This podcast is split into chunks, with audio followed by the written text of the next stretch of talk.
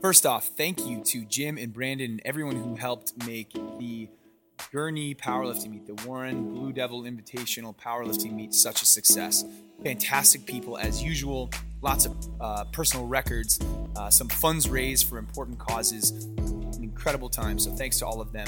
Keep an eye out. Go to ihspla.com to see the rest of the schedule if you're interested. Welcome to the Good Athlete Podcast, voice of the Good Athlete Project. Today's guest is Nick Alfieri. We've had him on before, so if you want, double back and listen to the podcast we had the first time around. We did more of a bio there, but here's the short version. He is one of the leading tacklers in Georgetown history. He was a captain there. And the last time we spoke with him, he was just coming off his first national championship in Europe. He played for the Schwäbisch Hall Unicorns in the German Football League. That was the first time we talked to him. Now, the guy just won his second consecutive national championship. Pretty incredible. He's also working on a movie, and we get into the whole deal in about, I don't know, 15, 20 seconds. But trust me, wonderful person. Uh, we fell right back into it. Looking forward to uh, having Nick on potentially again in the future and just having him as a friend of the project. I think you're really going to enjoy today's podcast. Got all this content from traveling the world uh, playing American football in a foreign country, winning championships, like this, just like epic post college life. Uh, and then you go yeah. back, and it's like it, it's this own equally unique world that it is that is your household with your family. That is very true. Yeah, the Alfieri house is uh, very unique, very interesting place to grow up. But uh, yeah, I think I mean we all our parents um, had us do music lessons when we were really young, so we all started. We all did piano except for my brother Joey, who played at Stanford. He didn't want to uh, do piano, so he played the guitar. But so we hmm. all like started doing uh, music lessons at a really early age. Uh, stopped doing lessons like around middle school, high school, but like kind of just kept with it on our own and stuff. And um, so I play the piano a lot. Mm-hmm. And my mm-hmm. younger brother Mikey, who plays at Oregon State right now, yeah. um, he also plays a lot. And so we kind of get in our in our music room at our house and and mess around a bunch and we'll play the piano, he'll play the flute, uh, will throw some guitar in there, and we'll sometimes we'll film it as a joke and put it on Instagram. Um, it. And it's uh, it's a very very very fun, but it's also like, I mean, we have fun with it, but it's also like really cool to be able to just like sit down, especially when you're stressed out or something, and just get on the piano and just play around, mess around, play some songs, and just I think it's an awesome stress reliever, like similar to working out for me. Mm-hmm. It's a it's a nice mm-hmm. little different creative outlet, so I absolutely love it. I like. Let's talk a little bit more about that uh, because I literally yeah. woke up this morning. Um, I had a long night full of really cool stuff last night. Yeah. Um, I won't go yeah. into the details, but one could say stress-inducing, potentially at least. Uh, but all good. And I, I, literally I woke up today and, and played the guitar. So like really? You know, this is unprompted, but I but I, I'm with you. I agree. Yeah. So, all right.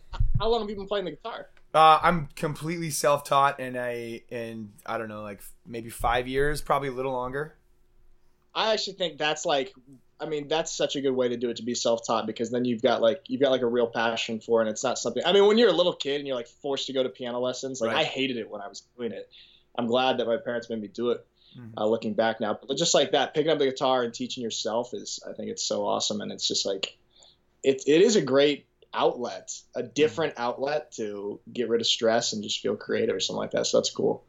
It is cool, and and I think uh, I hope a lot of people listen to this because I, I really just like the idea of uh, Georgetown football captain, two time champion in uh, Germany. You know, not to fluff your feathers too much, but like um, yeah. from an outside perspective, tough in a lot of ways, in a yeah. lot of sort of traditional senses. Like uh, to to not be afraid to first of all admit that you're getting stressed out find um, for lack of a better term self-soothing uh, methods or, or recognizing that you might be stressed out finding ways to do it and then uh, jumping on the piano and messing around with your brothers and stuff like that. I think it's yeah, i think people need to hear that.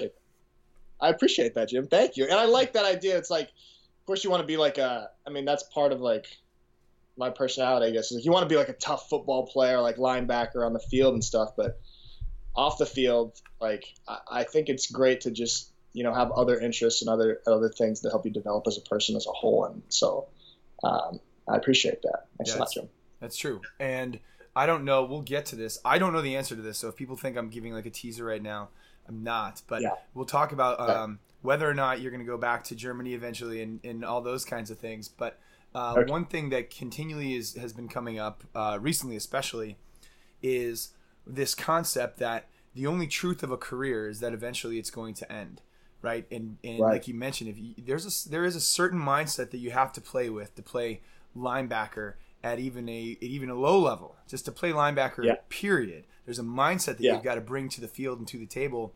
Uh, it is one that can be incredibly empowering. It's one I think that if it's transferred well to other areas of life can be really fruitful. Uh, but obviously, uh, you, you can't like you know saw people in half in the in the boardroom one day. There's got to be you have to be like a multi-dimensional, thoughtful human, I believe. And I think it's really mm-hmm. cool that you've been able to keep that stuff alive throughout your career. Yeah, awesome. I, I appreciate that, Jim. Yeah, and I 100% agree. And I think, I mean, there's stuff you learn from playing football. Obviously, like I mean, you learn like the physical skills, obviously, but I think what is so much more beneficial in the long run is kind of like the the other skills you learn playing a sport. You know, you know, discipline, time management, uh, Mhm. dedication, stuff like that that you're able to apply. Um, outside of the sport when your career ends. I think that's something that's uh, really beneficial and something to not be looked over when you're when you're playing a sport. Absolutely right. What what are some more things like that that you found uh, that have been transferable? Because like this, what you've taken on in, from from the film side is no small task, obviously. I think, let's see, obviously like time management is a, is a huge one. Yeah. Like when you play a sport in college, it's obviously an insane schedule, and and we practice at Georgetown. We practice in the morning, so it's always like getting up at 5 a.m., going to do treatment, and then you got meetings and then practice. Um, and so you got to really manage your time throughout the day and, and get everything done so you're getting to bed on time. But um, so time management is one, but also just like like determination, specifically in this process with making this documentary. I think like just determination and, and not giving up. Um, because you obviously run into adversity and, and stuff like that when you're playing sports, whether it's an injury or whether it's somebody that beats you out for a position or something like that. And I ran into adversity and still run into adversity making this documentary. It's like, it's kind of a daunting process. I'm, you know, something that you're working on for three years, you're editing. Sometimes you lose hope. Sometimes you're like, am I doing this right? Is this even good? Um, and just like the, the skill to just keep plugging away, put your head down, keep grinding away, keep grinding away, just like you do in the weight room or on the field or whatever it is. I had to apply that and have had to apply that to making this film. Um, so that's one skill that I think is is pretty valuable that comes from sport that I'm seeing directly translate to my off the field life right now. I, dude, I, I agree completely. We may have even brought this up in the last podcast, but but a, a pretty consistent mantra in my life is chase the work you're willing to do, and I think Yes. that's that's kind of the only way. I think because mm-hmm. the, everyone, especially if it's a long and worthwhile process, will have those sort of peaks and valleys, and to get through the valleys, uh, if it's something that you feel just obliged to do, that you do sort of begrudgingly, how could you ever move on toward the peak? You know. Exactly, exactly, 100%. Because I mean, it, it's still it's even tough when you're when you're doing something that you love to do and you Mhm. care about and you're really passionate about. It's still tough when you get into those valleys. Yeah. And so if you're on a path where you you're really not passionate about it and it's something that you just like you said feel begrudged to do, when you get into those valleys, it's gonna be extra hard to, Yeah. to keep grinding and keep fighting to get to those peaks. That's totally right. Well, uh, I see a peak on the horizon for you. Uh, so, and why don't you tell? Uh, why don't we use that? Segue. Uh, that's called a segue. Is that right? Yeah, that's okay. Not Seg- the, not, not the vehicle, uh, the motorized. no, the not motor- the- okay, no, okay. But Um, that's right. One of those used by Gob, made famous by Gob Bluth in the show Arrested Development. Um, the the the segue I'm referring to is the fact that you are coming back. Uh, you're coming back from your second national championship in Germany. Yeah. Um, so can you reflect on that a little bit, and that'll uh, that'll that'll lead us down the path to um, the next big peak in your life, which is the creation and release of this documentary. Yeah, for sure. So yeah, like you said, we just us the Schwäbisch Hall Unicorns, the team I play for in Germany, we just won our second. Uh, well, during my my career there, our second Right. uh, German Bowl, the fourth overall for the program. So we've won now in 2017 and now 2018. And I mean, it was just as special as the first time, yeah. just as difficult as the first time. this was a um, close game. It was an extremely close game, and it was yeah. super weird because we won both of the the games that we won.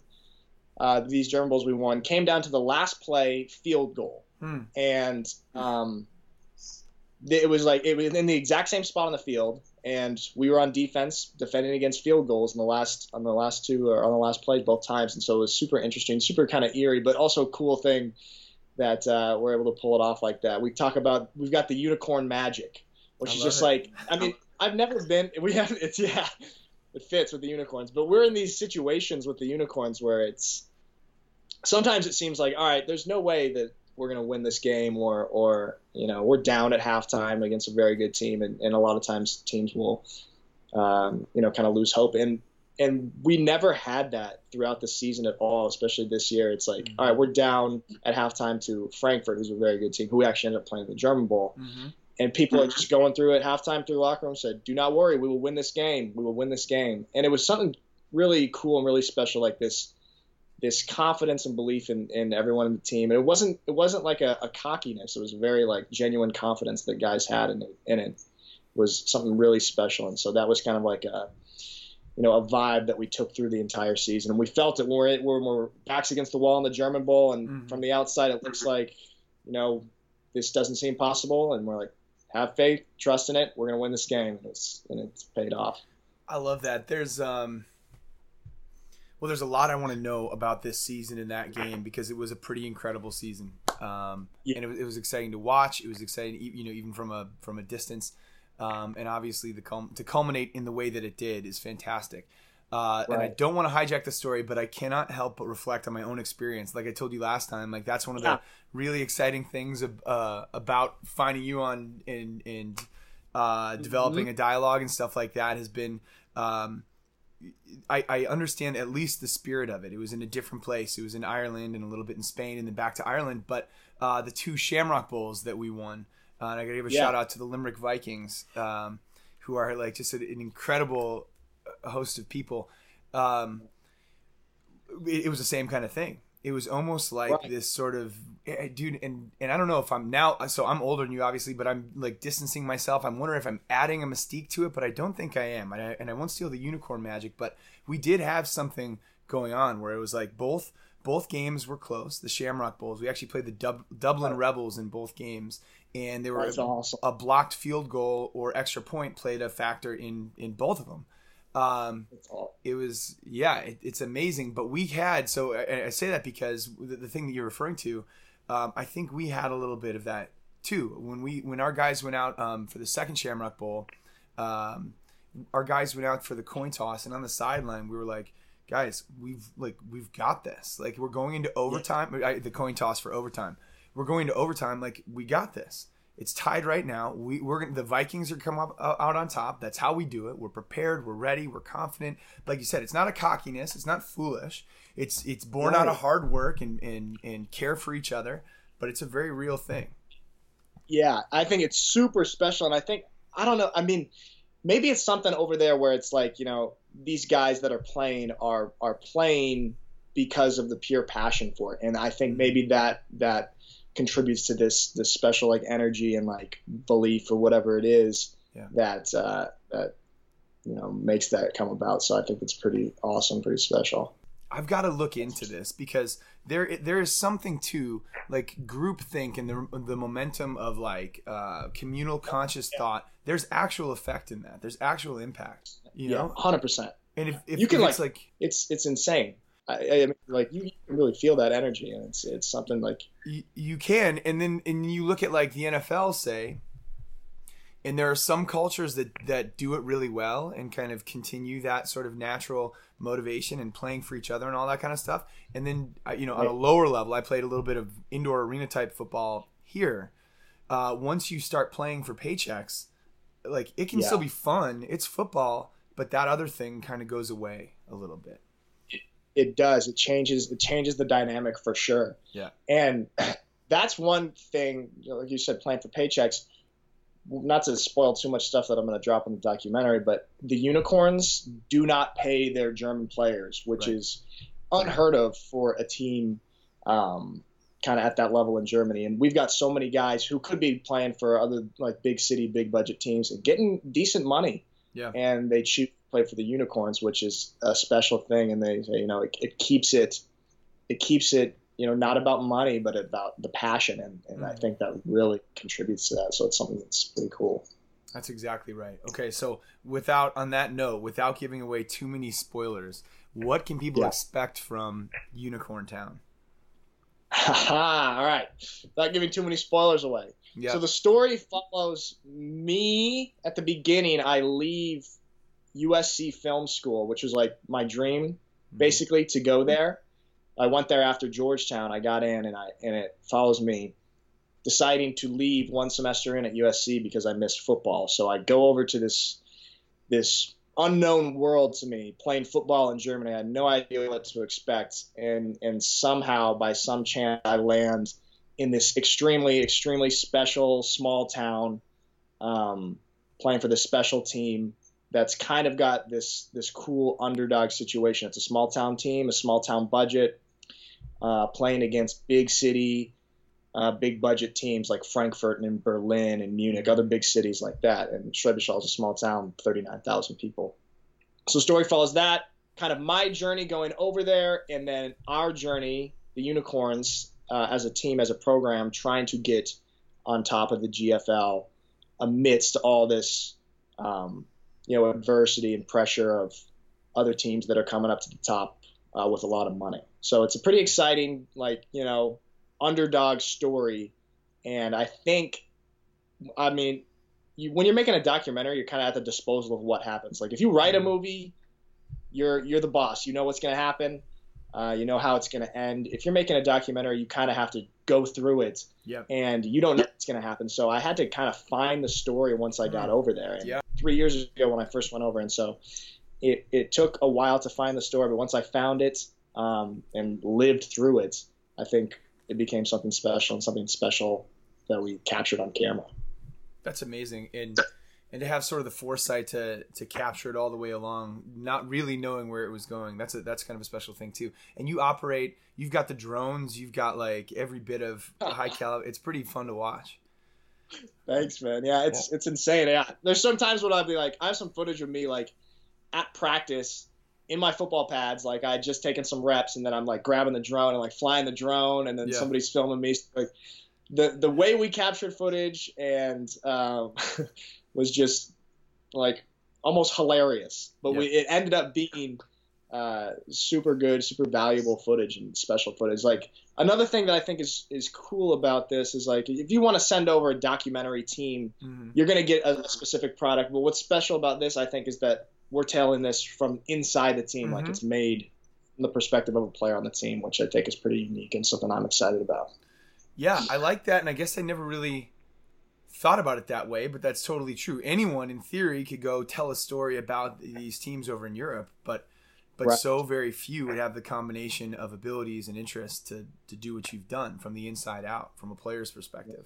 Appreciate that. So yeah, that's uh that's really something cool. definitely exciting. I think it gives it a nice little unique flair, um, different perspective that yeah I haven't seen in documentary film yet. Really. No. No, I, I can't. I don't. I can't imagine it exists yet. Yeah. There you go. It's you. It's the first. That's very cool. Trailblazer. Yeah, thank you. Appreciate that, John. And who's the? There's another documentary guy out there. Is it um, Silas? Is that his name? Yeah, Silas. Or maybe not documentary guy, but like. He does. He does YouTube. So okay. him and I are kind of like the uh, the two uh, German football league YouTube guys. So we're good buddies. We've done some stuff together. We actually played each other mm-hmm. two times this year, and he's now he's playing down in Italy this year, and he. Oh, wow. Uh, he's playing in, in, Florence for his old, his old football coach Art Briles, who was the coach at Baylor, mm-hmm. um, and now he's the coach for the, the Guelfi Firenze, which is in Florence. And he tried really hard to get me to go down there with him uh, in this past off season. So I actually ended up taking a visit down there. Oh wow! Uh, but I oh, wow. to to not go down there. Um, well, before before we get into that, The yeah. uh, I, I, I wanted to touch on like we're all about. I want to have a positive conversation, of course, but I, I I'm curious. There is a level of you posted something about like the editing, the breakdown, yeah. of, of the film. That is yeah. wild. So you combine that with this idea, like you said, you're taking reps, then you're flying the drone. Like you've got to be on almost always. Yeah, is that fair? And, it's and, uh, uh, absolutely. There's one. I'm I'm a little bit ashamed to say this, so if uh, Jordan Neuman, uh, my coach, the Unicorns, hears this, don't be mad. I remember being in our first German Bowl in 2016, being on the field, lined up at linebacker, and like checking the sideline to make sure my other cinematographer Sven was in the right position, making sure he was getting good shots. that is amazing. Yeah, coaches, tune out right now. The uh, yeah, don't no, but it's uh, but I, well, that is kind of getting actually to a really important point that I'm that I'm curious about because yeah. uh, I find it in, in coaching and um, not just with with high school and college athletes, but also uh, other professionals. Yeah. How do you find the balance? Because look, social media, um, a digital or a, a, social presence in in that way, a uh, film and photo. Right. I don't see it going away anytime soon and you can certainly and I, and I brought up the editing thing because it was so intricate and there's a word i'm going to use here uh, you can border be borderline obsessive about these things. So so i guess one question is do you feel like you've ever fallen into that realm or, or how do you balance that? How do you how do you balance the digital world with uh, with your actual life and stuff like that? Right. 100% that's a great great point great question and something that's really interesting about this social media age with all this stuff. Like i obviously because i'm make films and do stuff in media have to be pretty active in social media with Instagram and YouTube and stuff like that. But mm. it's definitely something that you can get lost in. And I actually had a time this summer when I was doing. Um, so when I'm over there in Germany, I do a lot of YouTube stuff. Yeah. Um, and I had a time when I was like making videos and vlogs basically every day, and I kind of got lost in it. I remember feeling like extremely overwhelmed and anxious and not satisfied with it because I was too focused on I was too focused on like putting out good videos, and so I'd be going through my day and uh, I would you know not feel satisfied doing something um, because I'm thinking about this video and right, am I going to edit this? How this going how is this going to be? Um, is this interesting enough content? And so I thought that was a really interesting that that happened to me for about you know two weeks where I was feeling that way, and I couldn't really put a uh, a pin on what was uh, making me feel that way. And I finally realized it was that. So I actually took a step back from doing YouTube because I kind of got so lost in it. Yeah. Uh, because just like you said, you can, you can, it can become a, social media stuff can become like an obsessive thing. So I think what you've got to do is you've got to be able to find a good balance and always make sure those social media tools are something that you are that are serving you and you're not serving them. I feel like I got caught up serving the YouTube for a while, which was an interesting thing. And I'm, it was, it was kind of tough going through it, but I'm glad that I went through it and can now realize it. Yeah, and I'm and I'm making notes right now.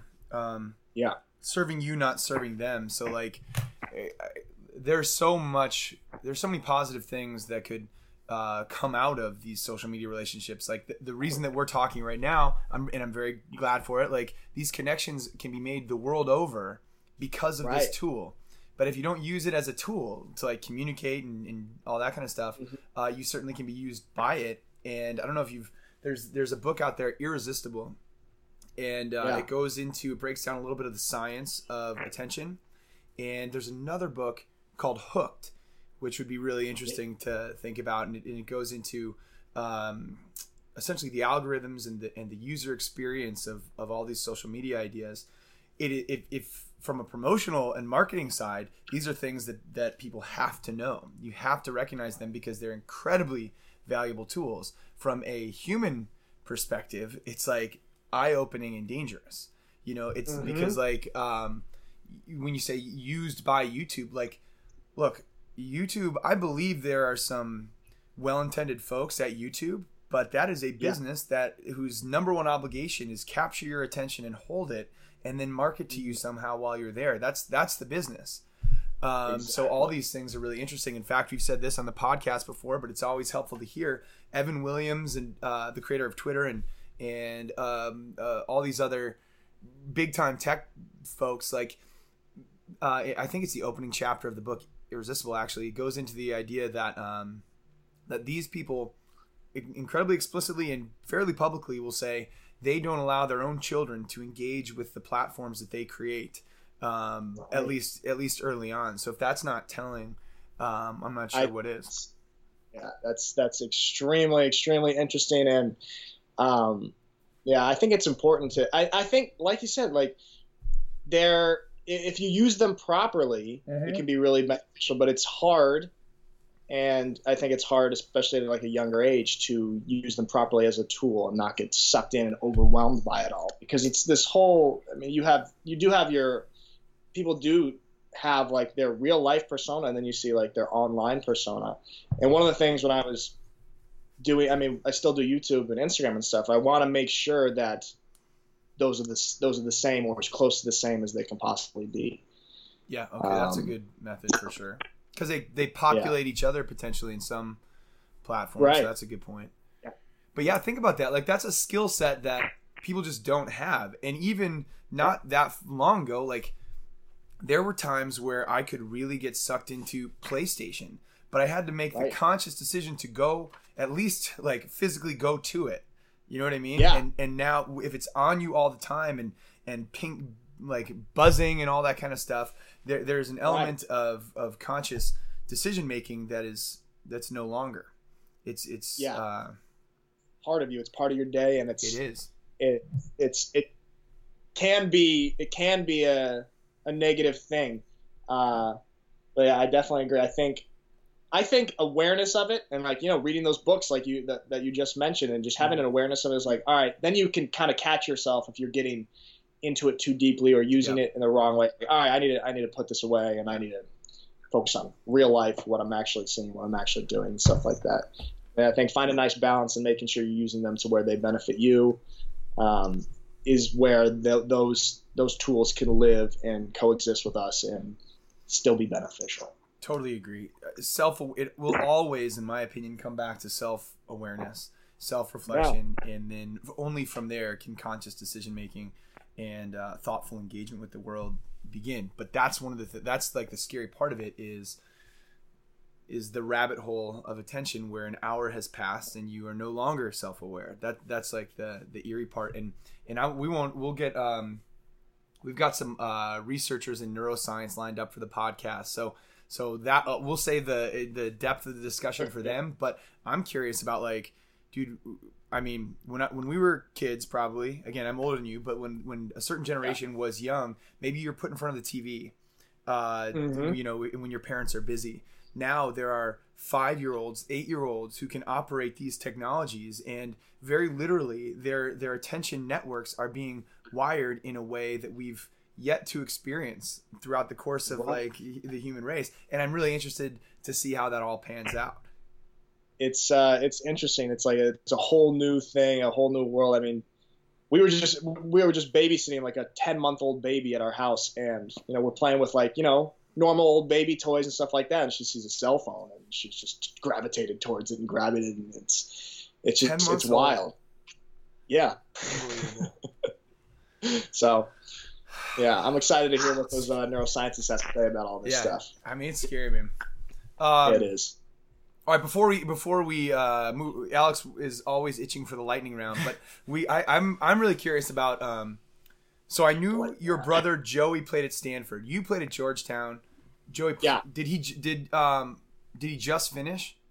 Joey. He just finished. Now he's training for pro day. He's training oh, at nice. uh, Cal Strength right now, which is a big time. Um, big time, yeah. And I just follow. They're they're they're a good follow on Instagram. If you want to give Cal Strength a plug, they're they're yeah. an interesting follow on Instagram but yeah, he's training down there for his pro day, which is in early April, I believe, or end of March. Very so it's an exciting time for him too. Yeah. You think he's got? uh Has he got a shot? He he might. Is he the biggest of all of you?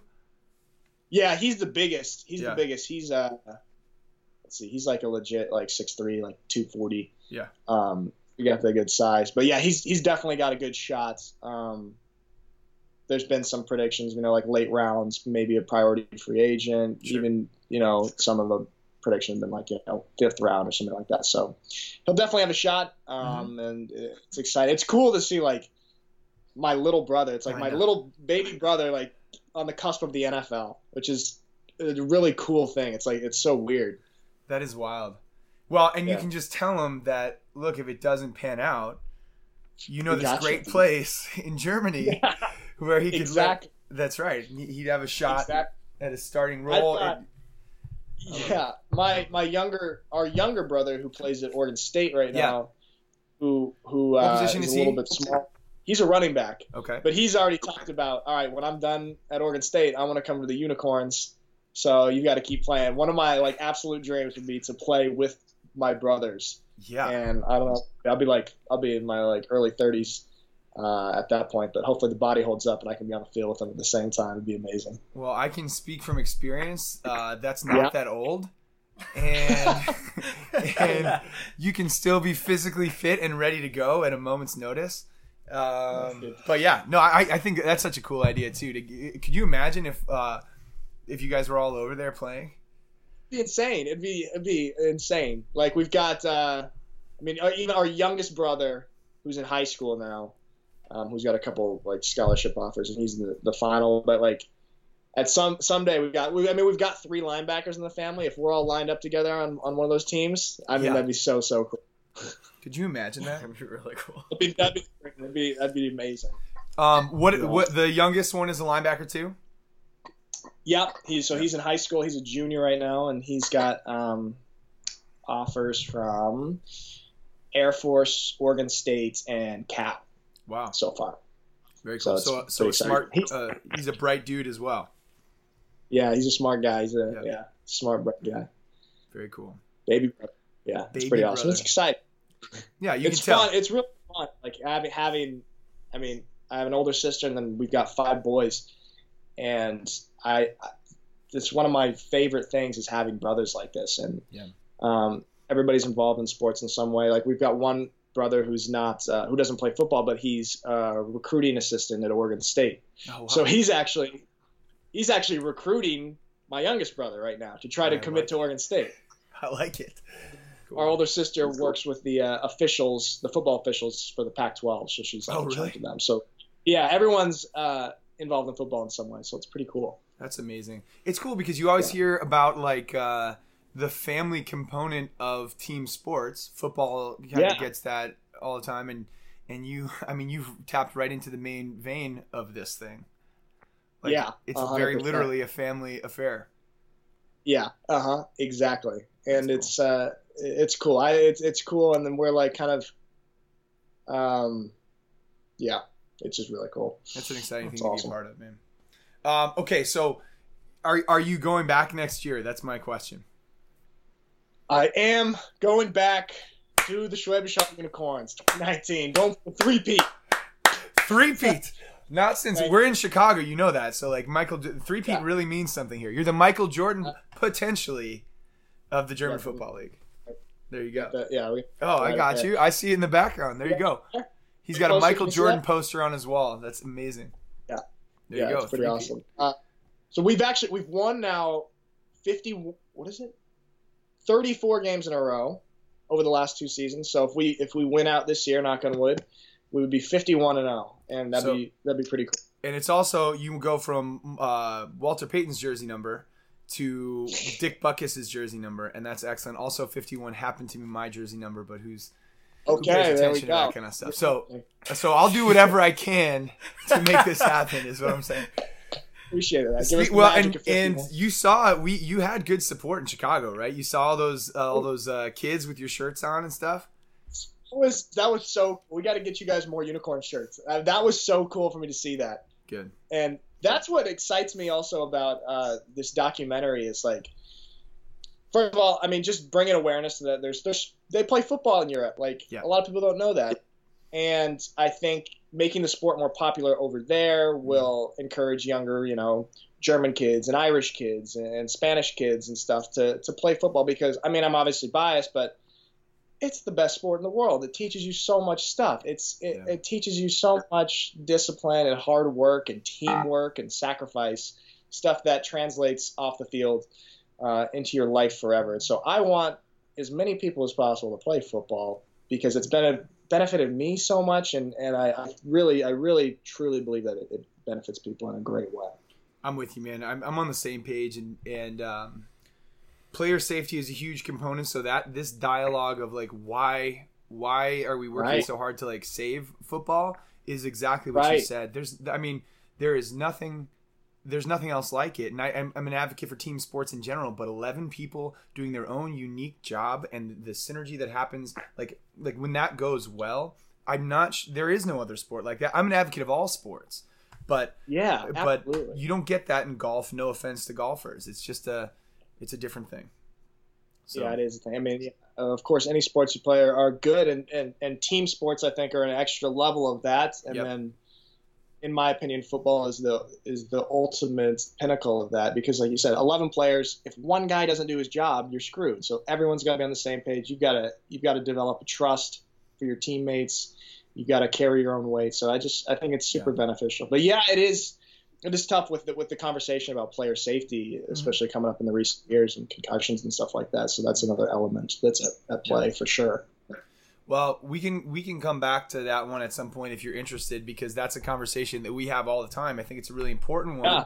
Uh, we actually just had um, Merril Hoge on the podcast. I don't know if you saw that, but he um, he wrote a book essentially about everything. Merril, I don't want to. I almost don't want to open this dialogue, but um, Merril essentially died momentarily because of head trauma. He went into cardiac arrest. You got to listen to the episode; it's pretty interesting. I won't spoil it. Well, I guess the spoiler Okay. alert's obvious. He he survived. He's on the he was on the podcast, but uh, but and now but now and he's an incredible advocate of of football, and he works for USA Football, and he's been an analyst, and his own son plays football, and and he's just like, look, it's um, it's it's different than it's just not what people are making it out to be. Uh, We've got to be thoughtful about the mechanisms of concussion, and these are these are my words, but it, but his sentiment. Um, and uh, and it's the safest time to play football in the history of sport. Period. Like it, it's con- continually like like good people really are looking at it and trying to make it better. And then there's an enormous uh, question that I that I really do think may at some point there's a there's an opportunity for you and I to discuss this. Like, what does your post career life look like? You know, if if you um if you've got if you've got 65 years post career, what do they look like? Right. Because it's not the 10 or 12 that are going to necessarily determine the, the next 65. Uh, anyway, a discussion for later, perhaps, but an important Sure. one You know, for sure. so it, that, that's really interesting. And I got to listen to that podcast. It's really exciting. It's good Uh, stuff. Interesting stuff. Yeah, let me But I do like the point is it is the safest time to be playing football. Yeah. And, it, and I think it's getting safer every year. New techniques, new equipment, uh, new concussion protocols, stuff like that. I mean, it, Uh, so it's Yeah. it's definitely moving in the right direction too. So Yeah. hopefully not too much of a concern in the future. Yeah, exactly right. Yeah, right. So the knee jerk reaction of getting rid of it would would we would lose this incredible teaching tool and, and experience, Yeah. which is we can't have. I think yeah, it's it's just it's too valuable of a, of a teaching tool, like you said, and something that just adds to to people's characters and, and persons as a whole. Yeah. Uh, it's just too valuable. So I think we got to continue to find a way to make sure it's safe and good, and and as many people that want to participate in it safely can do it. Yeah, I'm with you. Good point. And now, on that note, speaking of safety, don't practice. Um, don't practice in a thunderstorm. Um, I don't know, dude. You gotta have to so cut this, horrible. Alex. I'm Yeah. sorry. I was trying to do another You had segue, such a good segue earlier. but it's but it's the it's now the lightning round. it's not the lightning Oh round. man, The lightning round.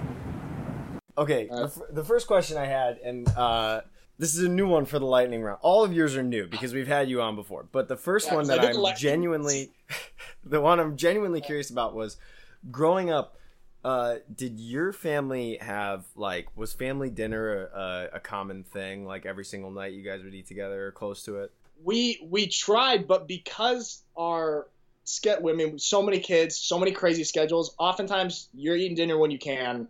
People are going in and out of the house for practices, uh, you know, games, all sorts of stuff. So you know, sometimes sometimes we'd have two people at the dinner table, sometimes we'd have all eight. So it was actually just kind of chaotic. Because the reason I asked that question is because Yeah. there is four Division One football players in the family, correct? If- Yeah. Yeah, Division One true. football players. Everyone else sounds like they're also a good athlete. I'm just the amount of food that must have been at those dinners. I, it must have been There- spilling over the table. A lot, gallons and gallons of. I think we were doing uh, at our peak when like everyone was high. I think we were doing like eleven or twelve gallons of milk a week, which was a lot. That's amazing. And So- It's just fueled by Costco, just Costco runs. That is amazing uh, and expected. All right, fair. Yeah. What was uh, what was the first job you ever had? The first job I ever had was refing high school basketball, or not high school basketball, sorry, youth basketball. And um, I actually did that with my, so I, I started doing that in high school. I did it with my friends, and then actually in the last couple of years, I've I've done it still with my younger brothers. So we ref together, and we'll ref youth basketball. Nice. If you could make for your next film, you have unlimited resources. You can make it about whatever you want. What's it gonna be? That is the hardest question. I've I like I've got a small list right now of some topics that I'm interested in, but nothing jumps out at me like so extremely because now I know what a commitment it is. Uh, something with sports. This one I don't have a great answer for yet. I've got to I've got to find the story.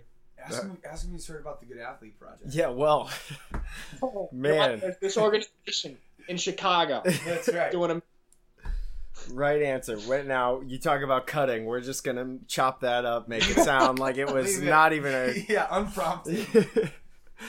you said that you had mulled a potential jump to Italy to play. Uh, yes. So maybe you've already answered this, but if you could play anywhere, and we'll we'll go similar circumstances to the last question. You can play anywhere in the world. Every every country now has a football league. Where would you go play? You know what? I would I would say Italy. I was I was very intrigued by playing in Florence. It's a it's a very cool culture there. Uh, football's getting better there. Also, I have Italian roots. I have an Italian passport, which is um, There you go. something I got two, last year, I think. So I'm gonna pick Italy, and I would pick specifically Florence. Okay. What was the most difficult part of making the documentary that uh, that people don't realize? the most difficult part is finding the story and how to tell it properly. I will I would like making a documentary like this is like trying to chisel a sculpture out of a block of marble with a thumbtack. That's how I felt. And it, it's just it's just finding the story through all of this stuff that I lived and experienced and filmed and finding out all right 90 minutes what is it what happens what are the peaks and valleys and, and plot points and rises and falls so that's the most difficult part All right, final question for the lightning round. What is your favorite documentary not named Unicorntown? that's good um, man i'm a little i mean this is a little bit uh, recency bias because i saw it last year but the documentary icarus i think did you guys see that Yeah, it was really good. fantastic, really cool. I mean, I like how it started off with one goal, telling the story about him trying to kind of sneak past doping in an amateur bicycle um, competition, and then this whole new story falling into his lap, and like, oh my gosh, this is the story now. Let's turn this way, and this is what we're focusing on. I thought that was really, really cool. Uh, I thought they did a really good job telling the story, and um, I'm gonna go with Icarus. All right. Woo, how we do? All right, I got a couple Lightning more. rounds. I got a quick, some quick questions, very quick. Um, cool. we're actually doing. We're, I'm, I'm really interested. We're doing some research um, on self-talk. So, um, what is like the language that is literally going through one's head? Um, I'm, I won't go any further than that because I don't want to influence the answers. But I've got two important questions. One is, um, what sort of self-talk do you find yourself using like literally what are the words or short phrases in your head when you are performing well or when you feel like you have to perform well and then i'd like you to consider the the balance of that, and that's uh, what sort of self talk do you find yourself using? Unfortunately, when things aren't going well, or what are the sort of degrading loops that you might find yourself in? Right. Uh, I would say the de- we'll start off with the negative. Yeah. The degrading ones or, or the or the negative ones, uh, I'd say are just like uh, moments of doubt, where whether it's on the football field or whether I'm sitting on my computer editing or whether I'm in the gym about to try and put up some weight on a squat or something, it's like sometimes those moments of doubt creep in, and that's the best way to describe it. I think is they creep in. I'm not you're not trying to actively be like, mm-hmm. can I do this? Um, no, I don't think I can do this. It's it's these moments of doubt that creep in and say, hmm. um, you know, maybe you're not ready. Maybe this person's better. Maybe this running maybe this running back's gonna juke you. And I always, it's so weird. It's just anytime that that there are moments of doubt like that, and and I don't combat them with some like affirmation or something, I will be unsuccessful. Like if I'm if I've got if I'm going for an open field tackle or something, and I and I feel that doubt creeping in, mm-hmm. I'll miss the mm-hmm. tackle. It's when you're I'm able to give yourself that confidence, um, you know, and, and affirmation that, that you're prepared, you can do it. Is when I I find myself to be more successful. So like, I will just I'll, I always try and tell myself that I'm I'm prepared. I'm prepared. I'm prepared because I mean that's the best way um, I think to one kind of calm yourself down if you're in, in those kind of moments um, and I think it just it, your body responds physically to that. Mm-hmm. So that's what I like to do is I, I like to tell myself I'm prepared. I mean, I, I do do a lot of work in preparation, you know, um, for football, for training. I mean, I I considered like my YouTube editing preparation for my documentary editing. Mm-hmm. So when I'm having some doubt, I'm like, listen, Nick, you you made hundred YouTube videos this year. You can edit this. You can find a good way to edit this properly and make this um, flow. And, or whether it's in the football field, like you know, you've you've practiced against better guys than this. You're ready. Here you go. You know, just just basically remember what you've prepared for. That's awesome and the the point is to gather that information, not make a judgment on it. But I'm going to judge it because I think it's great. I, I we cool. talk about like where where um, essentially for some people we help them construct inner narratives. Like what does your yeah. self talk look like? How can we adjust it? And and we yeah. we don't want it to be false. You know, you can't you you know. There's a lot of incredible research out there uh, regarding like how the words that you use frame and influence the the behaviors that you engage in. Um, yeah. But like you, that only works to a certain level. You can't you can't be a sailor and over and over tell yourself you're a surgeon and all of a sudden you're a surgeon. That's not how that right. works. But uh, right. what you can do is uh, we, we, we say that real confidence comes in two ways and it's preparation and exposure. So if you want to be confident in a moment, you have to have um, prepared for that moment. And if you really want to perform at a high level, you have need you need might need previous exposure to that sort of moment. Um, Absolutely. You know, so so to be able to use to not only do those two things, but to have self talk that that reminds you of, of that that two pillar process. Um, right. Like you've got this. You've been here before. You've made these edits or you've made these tackles before. Like you got this. That's that's real confidence. Um, right. like you yeah. said, w- whether whether you are ready or not, assuming you are ready, the doubt yeah. will will pull away from it and and the mm-hmm. and the mm-hmm. reaffirming self talk might you might it might only put you exactly where you are, might put you right, right within your capacity, but at least won't pull you away from it. So absolutely, and I like that. Yeah, the combination of preparation and exposure, and I think it's also something that you get better at. It's like a skill, mm-hmm. also. Just like you know, like you, you flex that muscle, you work out your muscles, you work out your self talk and your and your mental muscles yep. as well.